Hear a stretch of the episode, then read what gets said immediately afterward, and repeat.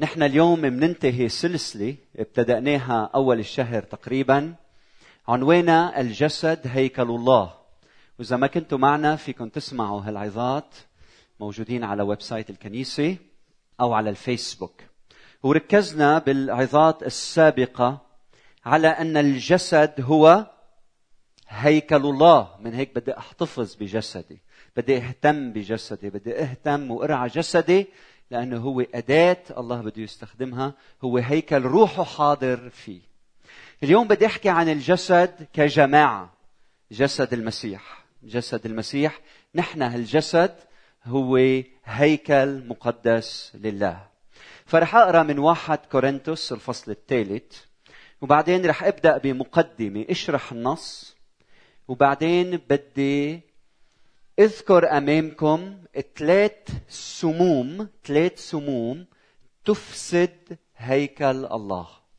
ثلاث سموم تفسد هيكل الله. وهيدا بيكون عنوان موضوعي اليوم. فافتحوا معي واحد كورنثوس الفصل الثالث. رح أقرأ ابتداء من العدد 16 صلاتي إنه يكون معكم ورقة وقلم تاخذوا ملاحظات. في أمور مهمة نص غني كلمة الرب بتصيب قلوبنا بتعلمنا على مستوى الكنيسة والجماعة فخلونا نتأمل بكلمة الرب معا. واحد كورنثوس 3 16 أما تعلمون أنكم هيكل الله وروح الله يسكن فيكم؟ إن كان أحد يفسد هيكل الله فسيفسده الله. لأن هيكل الله مقدس. الذي أنتم هو. شوفوا هلا عم يحكي بالجمع. مش عم يحكي عن الفرد عم يحكي عن الجماعة. فغلط ناخذ هالآية من هذا النص ونطبقها على فرد. هي هلا عم تحكي عن الجماعة. بواحد كورنثوس ستة عم يحكي عن الفرد إنه هيكل للروح القدس. هون عم يحكي عن الجماعة. لا يخدعن أحد نفسه. إن كان أحد يظن أنه حكيم بينكم في هذا الدهر فليصر جاهلا لكي يصير حكيما. لأن حكمة هذا العالم هي جهالة عند الله. لأنه مكتوب الآخذ الحكماء بمكرهم. وأيضا الرب يعلم أفكار الحكماء أنها باطلة. اذا لا يفتخرن أحد بالناس. فإن فإن كل شيء لكم. أبولس أم أبولس أم صفا أم العالم أم الحياة أم الموت أم الأشياء الحاضرة أم المستقبلة كل شيء لكم. وأما أنتم فللمسيح والمسيح لله. وليبارك الرب هذه الكلمة إلى قلوبنا في هذا الصباح المبارك. مثل كنيسة كورنثوس اليوم في مؤسسات وفي مؤسسات مسيحية حتى وحتى كنائس فيها انشقاقات وانقسامات وتحزب وصراعات وهيدي الصراعات تفسد جسد المسيح. والرسول بولس بالروح القدس عنده كلمة لكل الأجيال إذا سمعنا لها اليوم بتحمي كل كنيسة في العالم من الفساد من الفساد. بيبدأ بهالعبارة بيقول أنكم هيكل الله. أما تعلمون أنكم هيكل الله وروح الله يسكن فيكم. يعني الرسول بولس عم بيقول هالكلمات عم بيقول بمدينة كورنثوس في هياكل متعددة. لآلهة متعددة. تأملوا معي مدينة كورنثوس باليونان وكلها مليانة هياكل لكن في إله واحد. ولا يوجد في كل هذه الهياكل. أين يوجد هذا الإله الحق الواحد؟ عم بيقول الرسول بولس ليس في هيكل أفروديت ولا في هيكل أبولو ولا في هيكل إله البحار. إنما هذا الإله الواحد هيكله أنتم. أنتم يا كنيسة المسيح. مش هيكل من حجر إنما من بشر المؤمنين بيسوع المسيح. والعلامة أنكم هيكل الله الروح القدس الذي يسكن فيكم. وإذا غادر الروح القدس لن نبقى هيكلا للرب. انتبهت؟ فالعلامه الحقيقيه لوجود الله فينا هو أن الهيكل غير فارغ من الروح القدس. الروح يسكن في هذا الهيكل وهيدا الهيكل هو أنتم. فالمفتاح لنعرف إذا الله حاضر هو إذا روحه حاضر في المكان وإذا روحه مالئ المكان الله حاضر بملئه في المكان. فعم بيقلنا الرسول بولس ما حدا يخدعكم. هالإله الواحد هو الساكن فيكم. أنتم هيكل الله. بين كل هالهياكل الله اختار إنه يسكن فيكم والعلامة أن روح الله يسكن فيكم. بالعدد 17 يقول وإن كان أحد يفسد هيكل الله فسيفسده الله. لأن هيكل الله مقدس الذي أنتم هو. وإذا بتقروها باليوناني بالأصل بيقول بولس هالكلمات. بقول إن كان أحد انتبهوا لهيكل الله يفسد يفسده الله. فحط هالكلمات وحدة تجاه الأخرى نفس الكلمة حتى يقول إذا حدا لهيكل الله يفسد يفسده. الله كلمة كتير قوية. كلمة كتير صعبة. وعم بيقول الرسول بولس هيدا هو الموضوع الرئيس يلي بدنا نركز عليه اليوم. هو إذا حدا لهيكل الله أفسد. انتبهوا. الله يفسده. ليه؟ لماذا؟ انتبهوا. لأنه هيكل الله مقدس. مقدس يعني منه ملكك. مقدس يعني مخصص له. يعني هو عنده السلطة النهائية على هالهيكل على هالجسد. وهو ساهر إنه يحافظ على هالجسد من الفساد. السؤال هلأ المهم هو كيف منفسد هيكل الله لحتى ننتبه ونتجنب هالأمر؟ صح؟ شو يلي بيخلي إنه هالهيكل يفسد جسد المسيح؟ والرسول بولس عم بيقدم المنطق البشري وبعدين المنطق الكتابي. وعم بيقول على هالشكل. عم بيقول الرسول بولس إنه في منطق بشري خاطئ. رح لكم المنطق البشري الخاطئ شو بيقول. هالمنطق البشري الخاطئ يقول أنا نحن الجماعة الصغيرة لبولس أوكي؟ مجموعه تانية عم بتقول نحن لأبولس. جماعة ثالثة عم بتقول نحن لبطرس. هو الصخرة؟ جماعة رابعة عم بتقول نحن للمسيح. فالرسول بولس عم بيقول لا لا لا لا. ألعل بولس صلب لأجلكم؟ ألعلكم باسم بولس اعتمدتم؟ أنتوا يا شعب أنتوا كلكم لمين؟ للمسيح. فعم بيقول الرسول بولس إنه أنتوا كلكم هيدا الشعب الكنيسة أنتوا لمين؟ أنتوا للمسيح والمسيح لله. صح؟ طيب وين بولس وبطرس وصفا وأبولس؟ وين هن؟ الهودي لكم. يعني هن هون. هيدا بولس هو لكم. وهيدا بطرس هو لكم وهيدا أبولس هو لكم.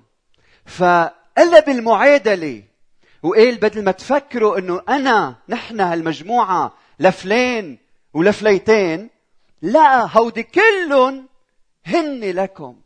فهمتوا علي؟ فصاروا الخدام والقاضي هن للشعب والشعب للمسيح والمسيح لله. وإذا فهمنا هيدي المعادله إذا فهمنا هيدي المعادله بتنحل كل الانقسامات الموجودة في الكنائس. فبدل ما فئة من الناس يتحزبوا لشخص شو رايكم إذا كل القاضي بيتحزبوا لخدمة الشعب؟ ما بتنحل مشاكلنا بلبنان؟ وبكل هالشرق الأوسط؟ تصوروا كل الزعماء يلي منحبهم ومنحترمهم تجمعوا كلهم وتحزبوا لخير الشعب وبركة الشعب وازدهار الشعب. شو بيصير بأوطاننا؟ فهيدا الحل يلي عم بيقدمه الرسول بولس بروح القدس إذا فهمناه بتنحل كل مشاكلنا. فصار القائد وربه لبولس يسوع المسيح هو اللي علمه الدرس. صار القائد مش فوق الكل صار في خدمة الكل. من هيك لازم نسمي الراعي خادم الرعية. مش المتسلط على الرعية؟ فصار إذا شخص عنده مركز عم يتسلط على غيره بعده جسدي إذا صار في خدمة الآخرين صار هلأ روحاني. وبولس بيستعمل التعبيرين جسدي وروحاني. إذا واحد همه قلبه خير الجماعة هيدا روحاني. إذا واحد همه وقلبه كيف الناس تخدمه وتعمل له مثل ما بده هيدا شو؟ بعده جسدي. وهيك منقيس القائد إذا روحاني أو جسدي. والرسول بولس عم بيقول يا جماعة كنيسة المسيح مش هيك. هالكنيسة هي للمسيح وكل القادة والخدام يلي أنا بعطيهم مواهب هن في خدمة الشعب ومش الشعب لحتى فئات يتحزبوا لأشخاص وبعدين يصير في تحزب وانقسامات في الكنيسة. واضح؟ فوين بدنا نكون نحن؟ هون ولا هون؟ هيدا المنطق الكتاب الصادق هيدا حكمة هيدا العالم. ما بدنا حكمة العالم. بدنا جهل الإنسان لنختبر حكمة الله في القيادة الجيدة. بالعدد 22 شوفوا آخر العدد 21 والعدد 22 بقول فإن كل الأشياء لكم. هن شو عم بيقولوا؟ أنا لبولس أنا لصفا. هلا عم بيقولوا لا كل الأشياء لكم. بالعكس أبولس أم أبولس أم صفا أم حتى العالم والحياة والموت والأشياء الحاضرة والمستقبلة الكل شيء لكم. يا كنيسة كل شيء لك.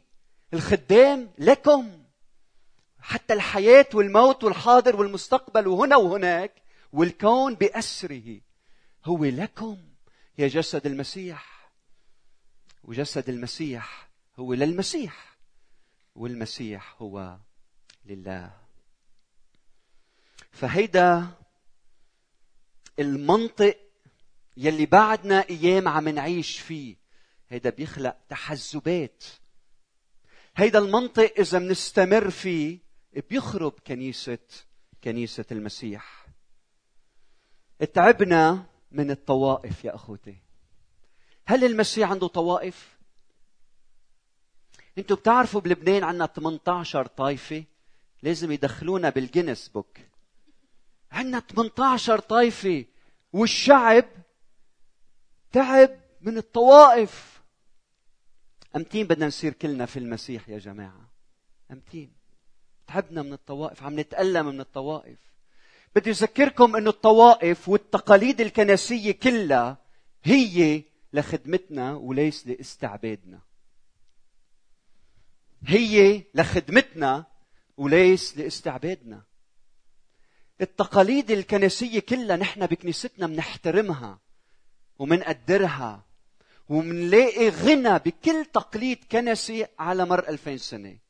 لكن كل هذه التقاليد هي في خدمتنا لنقدر نعبد ونتقرب من المسيح يلي كلنا لإله. ولا مرة بتصير الطائفة فوق الكنيسة.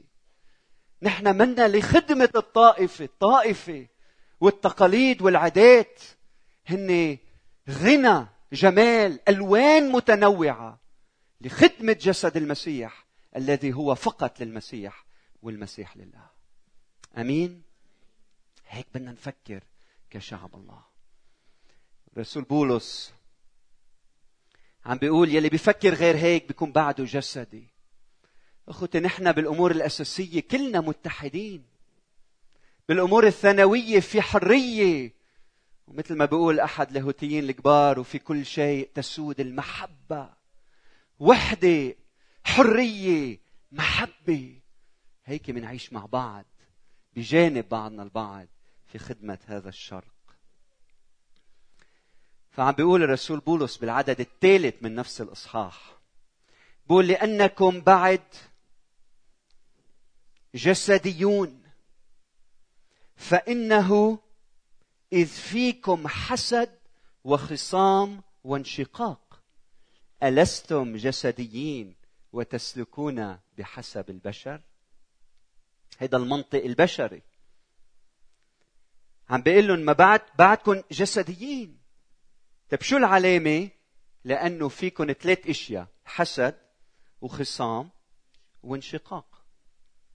هلأ التراث البيبلي الأقدم بيقول حسد بيقول أول كلمتين بيقول حسد وخصام. ما بيذكر انشقاق. أو شقاق.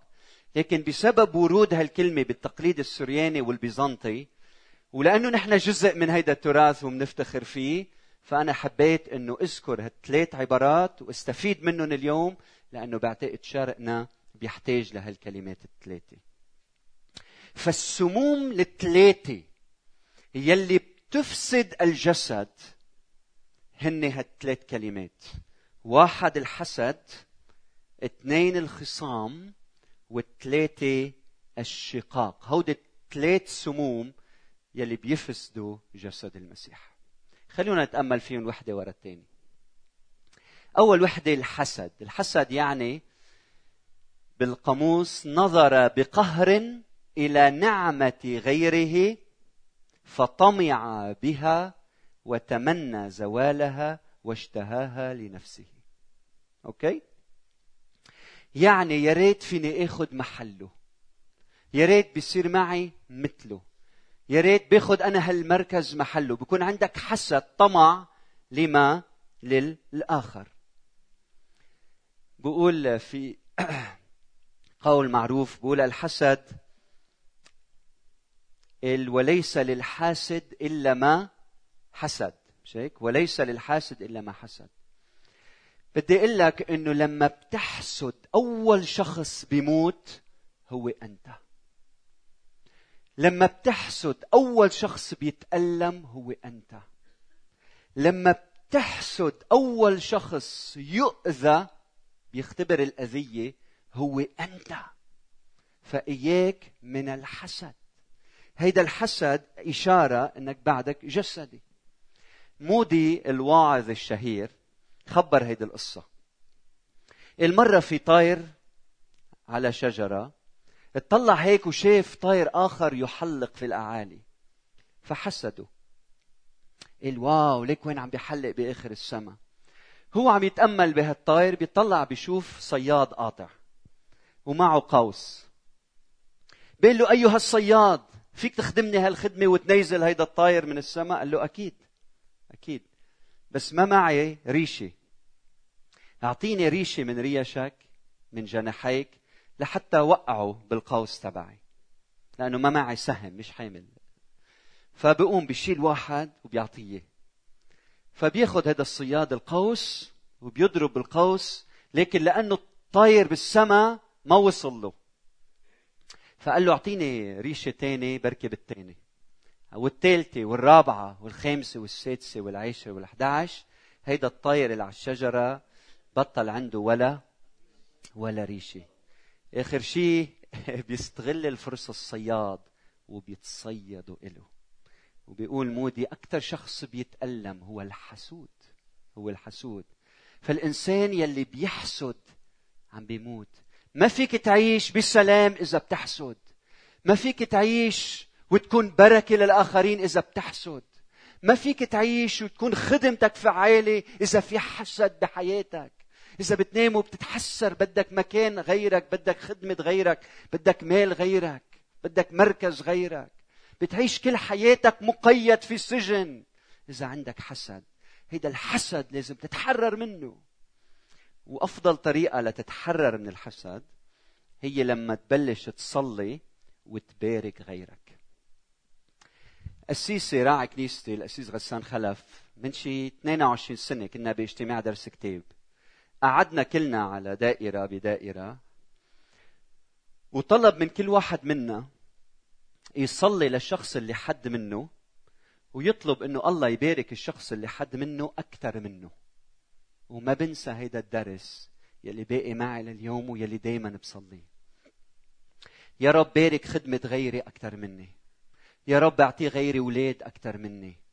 يا رب أعطيه غيري مال أكثر مني. يا رب أعطيه غيري صحة أكثر مني. يا رب أعطيه غيري أنه أولاده يكونوا ناجحين أكثر مني. لما تبلش تصلي ويصير عندك صلاة عادي يلي فيها عم بتبارك غيرك وتطلب بركة مضاعفة على حياة غيرك صدقني معنى الحسد ببطل موجود في حياتك. وبتنتصر انتصار كامل وبتعيش بفرح والرب بيباركك وبيستخدمك بطرق عجيبة وغريبة. فأول سم أول مرض هو الحسد هو الحسد. المرض الثاني أو السم الثاني هو الخصام بقول الخصام يعني النزاع يعني الجدال يعني المنازعة يعني الجدال يلي بيتحول لعداء ها؟ لما نبلش نعادي بعضنا البعض من بعد الخصام. بدي لكم شغلة عن الخصام. الخصام كتير مهم. إذا بيبني للبنيان.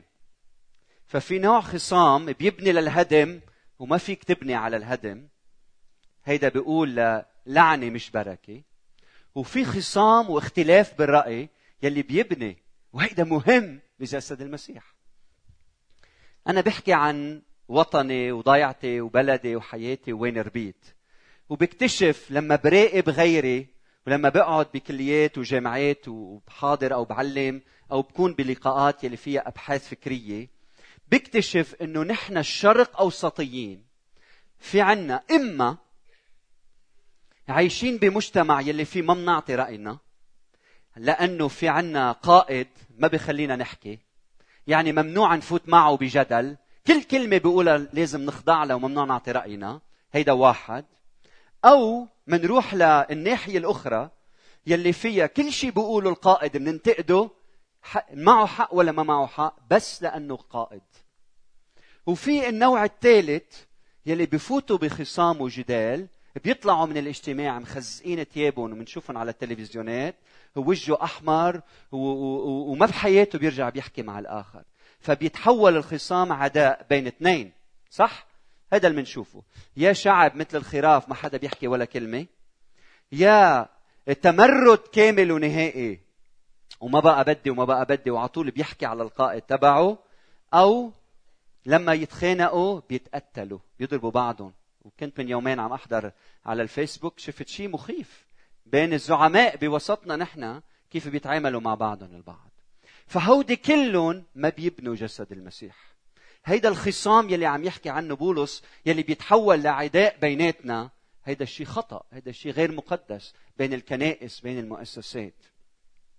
لكن في خصام يلي هو بناء بناء. عندي سؤال كيف نحن ككنيسة منحمي حالنا من الخصام الهدام؟ هذا الخصام الهدام ما بدنا إياه. كيف نحن منحمي حالنا بدي اعطيكم ثلاث مفاتيح. أنا بشعر موجودين بكنيستنا من هيك كنيستنا ناجحة. ونشكر الله عنا عشر رعاة وعنا آه، مرشدين عشرين شخص. بعدين عنا أكثر من 270 مجموعة بيتية بخمس اجتماعات دورية. وفيها الانسجام الحقيقي أنا بقول السر بثلاث أسئلة. رح لكم إياهم لحتى تفكروا فيهم. كيف نحن نتجنب الخصام كيف نحن ككنيسة نتجنب الخصام يلي بيهدم وبيخرب العلاقات أول شغلة اسألها هل نثق ببعضنا البعض سر حياتنا نحن الكنسية إنه في ثقة حقيقية بين بعضنا البعض. إذا الثقة موجودة ساعتها ممكن واحد يختلف بالرأي مع الآخر من دون ما يشعر أنه رح يخسر الآخر ليه؟ لأنه في ثقة بيناتهم وهيدي الثقة بتجي لما الخدام والقاضي والشعب لما الشخص يكون شفاف يكون مستقيم آه، كلامه صادق. لما هدفه خدمة الآخر وخير الآخر فبيربي ثقة بين الناس. فهيدي الثقة ضرورية لواحد يتجنب الخصام الهدام. فاسأل نفسك هل في ثقة آه، بالخدمة اللي أنت عم تخدم فيها بين الناس بين القاضي؟ السؤال الثاني هل بيننا انسجام زائف؟ في أشخاص بخافوا المواجهة بقولوا خي أنا ما بدي واجه ما بدي واجه. مع الوقت هيدا الشيء بيولد انسجام زائف خطير جدا. وبسفر أمثال 17 14 بيقول يبتدئ الخصام كمياه تنفجر. فبيبقى واحد ساكت ما رح أحكي ما رح أحكي ما بدي واجهه ما بدي واجهه. بعدين بتشوف بلحظة من اللحظات شو بيصير فيه؟ انفجار. ليه؟ لأنه كل الوقت ساكتين وعم بيعبي عم بيعبي بعدين بينفجر. حتى الخصام ما يكون هدام لازم واحد ما يبني بفكره إنه أنا بدي يكون في انسجام زائف. لا بدي يكون انسجام مبني على قواعد أساسية ونقاش وخصام بناء لحتى نوصل لهالانسجام. فهل بيننا انسجام زائف؟ المؤسسات يلي ما فيها اختلاف بالرأي إما لأنه القائد طاغية ما فيها اختلاف بالرأي طاغية أو لأنه القادة حول القائد هن خدام منهم قاضي خدام منهم قاضي يعني ما بيعطوا رأيهم بس بيلبوا طلبات القائد الأول. فإذا هيدا القائد حواليه مش قاضي ما عندهم تأثير وحط حواليه الضعفاء ساعتها بيكون في انسجام زائف. ليه؟ في رأي واحد بيمشي والكل بيطيع فإما طاغية إما اللي حواليه منهم قاضي بكل ما للكلمه من معنى. فاللي مطلوب هو يكون في صراع بناء مثمر. يلي فيه التعددية بتوصل لمعنى ولهدف أروع وأفضل ولرؤية أفضل للحقيقة. من حولنا. السؤال الأخير بدك تسأله هل نعرف كيف ندخل بجدل بناء؟ هل تعلمنا كيف نتجادل بشكل بشكل بناء؟ الجدل البناء بينطلق من منطق إنه فكرتي مش مهمة. مهم أفضل فكرة لبناء الجماعة. سمعت؟ فكرتي ورأيي مش مهم. مهم بس مش الأهم. الأهم الفكرة يلي بتقود لبناء الجماعة حتى ولو ما إجت مني. فالبعض بيشعر إذا هو ما قال الفكرة تبعه وما لم يصغى له بينزوي. خلص ما بدي بدي ما ما راح أحكي بقى. ليه؟ لأنه من سمع لي. الهدف مش إنه كلمتي تمشي الهدف شو هي أفضل كلمة لخير الجماعة لبناء ملكوت الله. هيدا هو الصراع يلي بيبني الجماعة. لكن الخصام انتبهوا خطير إذا صار في اتهامات وصار في كل واحد على متراس عم بقول الرسول بولس هيدا الشيء مش مقدس هيدا يفسد الجسد. بس نحن بكنيستنا هالإبداع الموجود مش لأنه في تفرد بالرأي لأنه في عدد كبير من القاضي يلي بيشتركوا بالقرار ومعا يقدمون الأفضل. لخدمة الملكوت. الأمر الأخير بهالجسد يلي ممكن يسبب فساد للجسد هو الشقاق يعني الانقسام يعني الحزب بيصير قد إيه؟ حزبين. والكنيسة بتصير اثنين وعشرة وخمسة عشر وهيدا الشيء خطر على جسد المسيح. جون ويسلي بخبر هالخبرية. بقول كان نايم مرة وإجاه الحلم. حلم إنه هو وقف أمام جهنم. فبيسأل البواب بيقول له بدي أسألك هل في مشيخيين بجهنم؟ قال له أكيد. قال له بكل تأكيد مع احترامنا للمشيخيين يلي بنحبهم هل في معمدانيين بجهنم؟ شو قال له؟ قال له بكل تأكيد. طيب هل في أنجليكان بجهنم؟ قال له أكيد. هل في هل في لحتى ما عدت كل الطوائف وكل الطوائف يزعلوا مني فكان الجواب نعم نعم نعم نعم نعم نعم نعم نعم فنقز جون وخاف بعدين وجد حاله على باب السماء فبيسأل البواب بيقول له هل في مشيخيين بالسماء؟ بيقول له لا كيف؟ هل في معمدانيين بالسماء؟ لا هل في انجليكان بالسماء؟ لا هل في هل في هل في وعدد كل الطوائف وكان الجواب لا قال له دخيلك مين في بالسماء؟ قال له السماء لأتباع الرب يسوع المسيح لأتباع الرب يسوع المسيح الانشقاقات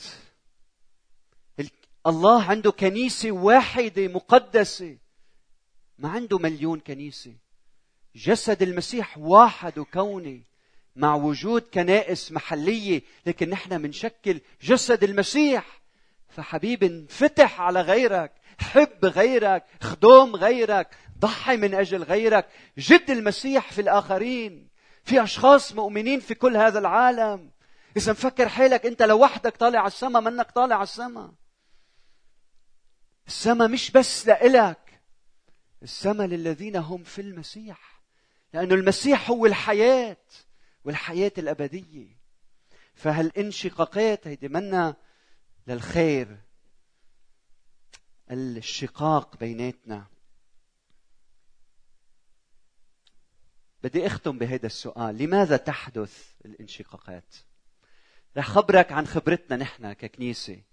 شو يلي ساعدنا نعيش كل هالفترة من دون شقاق؟ رح نسأل السؤال هلأ. ماذا يحدث أو ما الذي يسبب الانشقاق أو الانقسامات؟ لماذا تحدث؟ فأيدهم عندك كثير مهمين. السبب الأول هو لما نختار قاضي لأنهم عندهم موهبة من دون ما نفحص شخصياتهم يعني لما نفضل الموهبة على الشخصية المقدسة. يلي بيصير إنه هيدا الشخص يلي بينحط بالواجهة ولأنه عنده الكاريزما والموهبة بيجي الوقت يلي فيه بسبب عدم وجود الشخصية المقدسة يفسد هيكل الله. من هيك نحن بكنيستنا دائما بنقول الشخصية قبل الموهبة. فلازم ننظر على الشخصية بالأول. شخصية مقدسة بتحب كلمة الله خادم للآخرين شخص مستقيم بحياته متواضع بيسعى إنه يخدم غيره وينجح غيره ويكون غيره عم يبرع بحياته. قبل ما نفكر بالموهبة. الموهبة كتير مهمة لأنه ما في اكسلنس ما في تميز إذا ما في موهبة اللي الله بيعطيها. لكن الشخصية قبل الموهبة. إذا عملتم بالعكس فتشت على الموهبة بالأول في خطر أنه هيدا الشخص يسبب انقسامات في الكنيسة.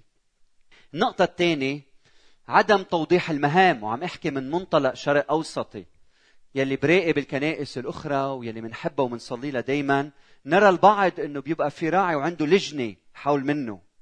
وهيدي اللجنة كل فرد ما بيعرف شو دوره شو مهامه. هو بيجتمعوا ليقرروا مع القسيس.